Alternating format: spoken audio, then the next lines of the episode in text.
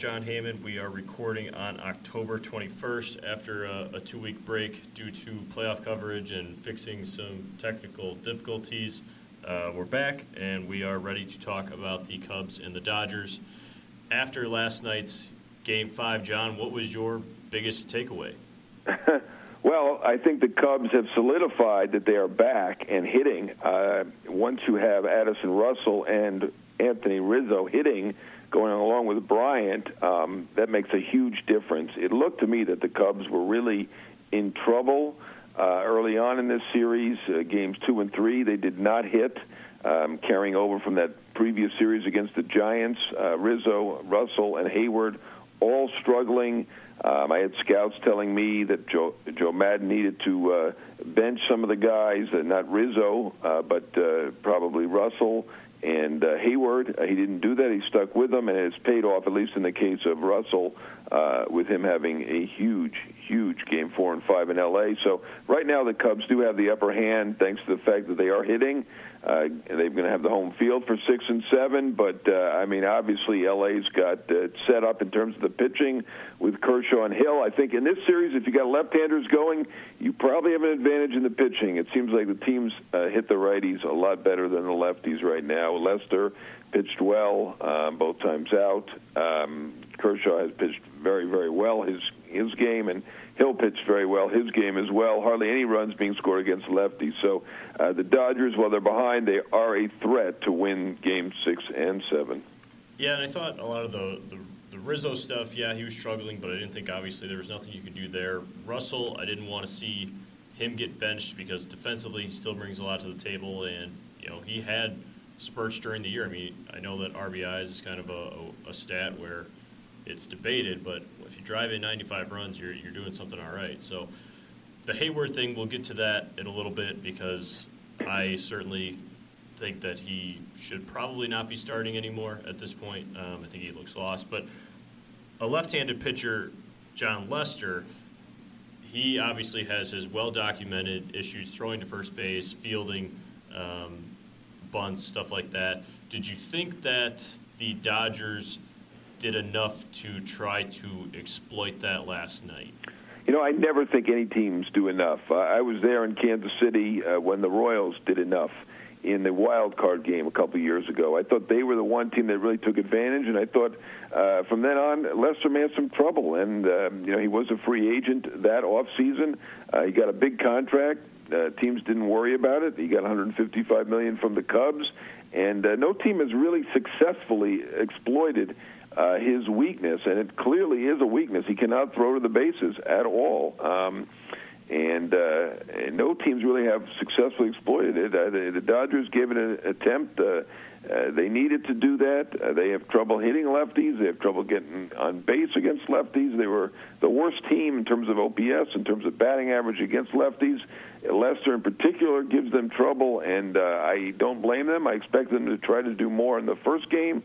Uh, I, I thought they did uh, do a, a lot or tried to do a lot in the second game. They were not successful, but uh, I, I would have even tried even more. They just they cannot hit this guy. They need to rattle him. They have not been able to do it, and um, you know I, I just I'm just surprised that nobody can do it because uh, if you can bunt back to him, you've got a shot. Uh, he cannot throw to first base. Uh, as you'd expect. I mean, the guy's incredible throwing a home, but uh, he's got something going on where he can't throw to the bases, and uh, teams have just not been able to get to him on that. Yeah, and I thought that John Smoltz uh, on the broadcast last night said it really well that the the big leads that they're getting they were wasted because as soon as he goes to home, they're taking two steps back because they're worried about the back pick. So really, the lead did nothing. And if there was a, t- uh, a time to to take that chance, it was going to be in game five when you have Kershaw as kind of your safety net in game six, one way or the other, and you can't hit Lester anyway. So if you're going to get right. on base and take a 20, 25 foot lead, you have to go. I mean, you have nothing to lose. I thought they, they wasted a huge chance in that first inning. Um, when they got the guy on, he didn't steal, and then he didn't even he, he stops at second on a single, doesn't get to third. Um, could have potentially scored on a sacrifice fly. It doesn't happen. Um, I think that they wasted a lot of opportunities. And before the game, Dave Roberts said, "We're going to do it. We're going to do it. We're going to do it," which is what everybody says. But then after the game, he's like, "Well, you, you know, you can't." I, I, guess I don't remember exactly what he, his quote was, but kind of said, "Well, you have to be kind of careful, and Ross can still throw." Well, then why did you say you were going to run and bunt the whole time before the game? Yeah, I, mean, I think the base runners are just programmed to assume that the the pitcher can throw somewhat to first base because you play 162 games, and every other pitcher in the major leagues basically can throw to first base. He threw one time to first base, if my recollection is correct, against the Brewers sometime in the middle of the season, and that was it. I think that is enough evidence that he's really not going to be able to throw to first base, and you got to take that big lead and not take two steps back toward first and not worry about it and go. And uh, they just couldn't get it through their heads that he wasn't going to do it. Lester obviously has that menacing look. He's looking over there. He's acting like he could do it, and he's. I think he outacted them or something. I, I don't know, but uh, they needed to really have the mindset that he's not going to do it because he he cannot do it. So uh, they they just couldn't get it through their heads that uh, he, he was not able to do it. You could tell him he can't do it, but he's looking over there like a guy who might throw to first, but. Uh, I think you got to force him to try to throw to first and, and actually go. Um, and uh, they did not do it successfully. They tried a little bit with the big leads, with a little bunting, a little bit, not enough. Uh, they just didn't do a good job overall. They tried it, and I give them credit for trying it. That's what you got to do but uh, they did not execute it very well at all. Yeah, if there was ever a sign that it was working or could work was I think when he fielded the bunt, threw the bounce pass, and then glared into the, the dugout. If I'm a Dodger, I'm saying, dude, you just proved our point. And now let's go out and do more. So well, he did get the out there. I mean, it it is funny how he's uh, like de- developed this bounce pass, which in, in basketball will show a, a guard uh, being very proficient at passing. This should, will prove that he's not proficient, but uh, he did get the out. So uh, on that level, it is a success for him. But I don't think it proved that he's able to do it time and again or consistently. And the you know the glare is fine. He got the he won that one, but the Dodgers should have kept trying, and they just were not able to do it. And they I don't know whether they were convinced by the glare, the bounce pass, whatever it was. They needed to go for it more than they did. And if they if the Cubs make it to the the World Series, you would have to think that Terry Francona and the Indians are watching that, saying, "Okay, we have to do something," and you have to imagine that they'll be able to take more advantage of that. Yeah, I mean Terry Francona certainly knows Jon Lester. Now this problem has developed later in his career, but I mean he's certainly been studying. He's one, obviously one of the best managers in the game. I thought he deserved the American League Manager of the Year award. I think that even more now. Uh, he's just terrific. They are going to be uber prepared and. Uh, ready to go, and uh, I'm not going to count the Indians out as I've counted them out throughout the year. So I'm going to stop here and not claim that they have no chance, as I've been claiming uh, pretty much uh, all along. Uh, they certainly do have a chance. Terry Francona is excellent, and uh, I think they have a team that might be able to bunt a little bit more than the Dodgers. The Dodgers do not have a good bunting. The Cubs have a better bunting team than the Dodgers. The Dodgers are a typical team right now, even in the National League, there are a few teams that can bunt. Milwaukee is a little can do it a little bit. Uh, the Cubs are not terrible. Baez can bunt. Uh, Ross can bunt a little bit. Uh, they got a couple guys who can bunt. The Dodgers are not too good at bunting or running, for that matter. I think Kendrick was their leading base stealer, and then I'll tell you, he, they cannot run either. If things don't work out in the playoffs, especially for a team like the Dodgers, one of the, the lightning rods for criticism is naturally going to be the the first year manager, whether he deserves it or not. How would you assess Dave Roberts so far? Um, there have been a couple head scratching moves to some. I know that some were upset that he didn't bring in Jansen and down by two yesterday when he brought him in up by six before. Uh, Kenta Maeda getting pulled against Jon Lester. I actually kind of agreed with him, or at least saw his point of view when he explained it later on, saying he wasn't going to face Fowler anyway, and he was starting to lose it. So why not just make the move now? How, how do you overall assess Roberts um, in this? Yeah, way way too much was made of taking him out uh, for Lester. I, I, I do think he could have gotten Lester. The reliever could got Lester. It, it didn't matter, but uh, he obviously did, did not have a lot of faith in Maeda. That's understandable. I've seen Maeda in these playoffs hasn't been as good as he was in the regular season. So he, he could say, well, we're happy we have our top three pitchers going, but really they have the greatest pitcher in baseball. They have another very talented pitcher, and they have a, a rookie who was good in the, in, in the regular season, but has not been good in the postseason. So he had a short leash on Maeda. Do not blame him there. I, I would kind of question that uh, Carlos Ruiz batting cleanup. I like him as a hitter generally. He had no track record whatsoever with a 0 for 14 or 0 for 16 lifetime against Lester. Uh, I think it was uh, for 14 in the regular season. Uh, so I didn't get that, but uh, I don't think that's a, a determining factor. I would say that. Uh, I enjoyed watching the gambit of the all the intentional walks of Heyward and, and Coghlan to get uh, um, uh, Chapman out of the game the other day, and uh, to to ho- hopefully, in their minds at least, hold them to no runs. That did not work. I think the problem there was uh, he had an idea and uh, he forced it by intentionally walking Heyward. The way Heyward is going right now, you got to just think of that as a as a gift horse and and nothing more, and just be happy that he's in the lineup and know that he's a probable out at this point, and not worry about getting Chapman out of the game because really uh, Chapman isn't always great in the second inning anyway. They had uh, Kike Hernandez uh, batting next in the in the next inning, which is a good hitter against hard throwing lefties, uh, even very hard throwing lefties. Uh, so I, I don't think it was that imperative that they got Chapman out of that game. It was a nice effort, but I would say that was probably not the, exactly the right move based on the fact that he walked Heyward. Other than that, I mean, I think Dave Roberts is terrific. He's great in the clubhouse. He's got a great personality. Uh, he's got a thick skin. He's uh, very, uh, very good in a big, big media market. Uh, I think it was an excellent choice. Uh, I'm not going to be overly critical of one move here or there. Uh, they're in good position right now. They're uh, two games away from the World Series, of course, one game away from elimination, but they are in the final two in the National League, the final three in baseball. I mean, I understand we live in uh, an era where we're going to criticize everybody and anything, and people are criticizing Bruce Bochy for stuff that he did, and there's a guy who won three World Series with a team, uh, never a team that was the best team. Uh, so if we can criticize Bruce Bochy, we can certainly criticize a rookie manager. I think the Dodgers uh, picked exactly the right guy for that job, and he did a terrific job overall this year. And I'm not going to count one uh, second guess against him and say, okay, he's not that great, because he is. He's a very good manager.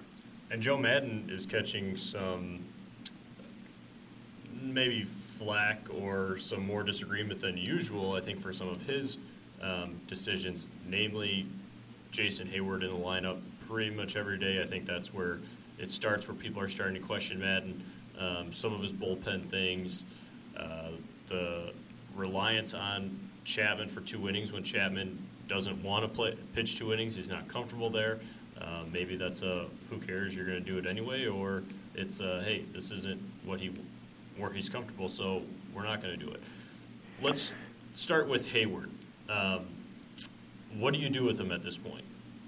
Yeah, I mean, I, I would probably uh, go to an alternative. The alternatives aren't that great. I think it's a twofold uh, situation. Uh, Heyward is excellent defensively on the base pass, and he has been your uh, right fielder. And you don't have great alternatives. Uh, Szczur not uh, active. Uh, he is a better hitter than him, but uh, you could go with Contreras, who's been a catcher, and put him in the outfield. You could uh, go with. Um, uh, uh, Coghlan in the outfield. You could go with uh, rookie Almora in the outfield. I mean, nobody has really lit the world on fire, and Contreras really isn't an outfielder. He did a pretty good job out there when given that chance this year, though.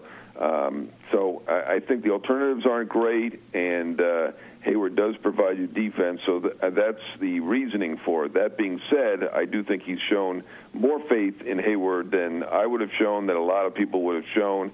Uh, that being said, uh, I, I was thinking they should maybe switch out of Russell, and a lot of people were, and he stuck with Russell, and that proved to be an excellent move. Obviously, uh, Russell came through with two big games in a row and really helped them win games four and five. So, uh, the fact he stuck with his guys generally has uh, paid off. Uh, to this point. Now Rizzo obviously was struggling, but you really can't replace Rizzo. Uh, so uh, you know he didn't really have an alternative there. But he stuck with his guys, and so far it's paying off because uh, just because of what Russell has done.